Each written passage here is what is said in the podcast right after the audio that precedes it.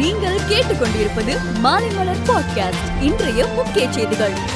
மாணவி விவகாரத்தை அரசியலாக்க வேண்டாம். தவறு செய்தவர்களுக்கு உரிய தண்டனை பெற்று தரப்படும் என்று பள்ளி கல்வித்துறை அமைச்சர் அன்பில் மகேஷ் பொய்யாமொழி கூறியுள்ளார். தேசிய நெடுஞ்சாலை திட்டங்களை விரைவுபடுத்த தமிழக அரசு ஒத்துழைக்கும் என மத்திய மந்திரி கட்காரிக்கு தமிழக முதலமைச்சர் மு ஸ்டாலின் கடிதம் எழுதியுள்ளார். தமிழக மீனவர்களின் அனைத்து படகுகளை உடனடியாக ஒப்படைக்க இந்திய அரசு இலங்கை அரசுக்கு அழுத்தம் கொடுக்க வேண்டும் என்று ஜி கே வாசன் வலியுறுத்தியுள்ளார். கொரோனா தொற்று பரவல் காரணமாக ஜனவரி இருபத்தி ஐந்தாம் நாள் மொழிப்போர் தியாகிகள் நாளில் எப்போதும் போல் வீர வணக்கம் செய்ய முடியாத சூழல் நிலவுகிறது.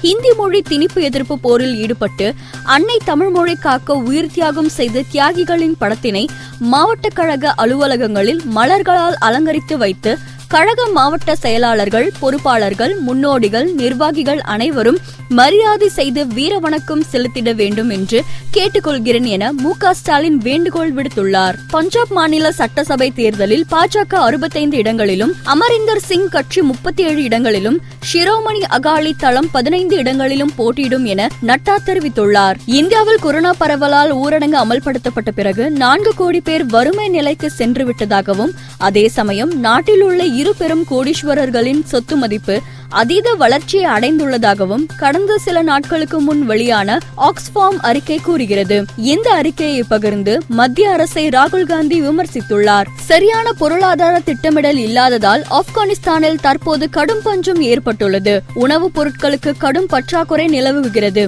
இந்த நிலையில் நார்வேயிடம் உணவுப் பொருட்கள் கேட்டு தாலிபான்கள் பேச்சுவார்த்தை நடத்தி வருகின்றனர். பாகிஸ்தான் உச்சநீதிமன்றத்தின் முதல் பெண் நீதிபதியாக ஐஷா மாலிக் நியமிக்கப்பட்டுள்ளார். பாகிஸ்தானின் வரலாற்றில் உச்சநீதிமன்றத்தில் ஒரு பெண் நீதிபதியாக நியமிக்கப்படுவது இதுவே முதல் முறையாகும். எங்களுடைய மகளின் புகைப்படம் நேற்று மைதானத்தில் எடுக்கப்பட்டு பலராலும் பகிரப்பட்டதை உணர்ந்துள்ளோம். அவருடைய படங்களை வெளியிட வேண்டாம் என முன்பு என்ன காரணங்களுக்காக கோரிக்கை விடுத்தேனோ அதையே மீண்டும் தெரிவிக்கிறேன் என விராட் கோலி தெரிவித்துள்ளார். தமிழ் திரையுலகில் கண்டேன் படத்தின் மூலமாக அறியப்பட்ட நடிகை ராஷ்மி கௌதம் ரகசிய திருமணம் செய்து கொண்டதாக தகவல்கள் பரவி வருகிறது. இது பற்றி ராஷ்மி எந்த ஒரு விளக்கமோ மறுப்போ தெரிவிக்கவில்லை.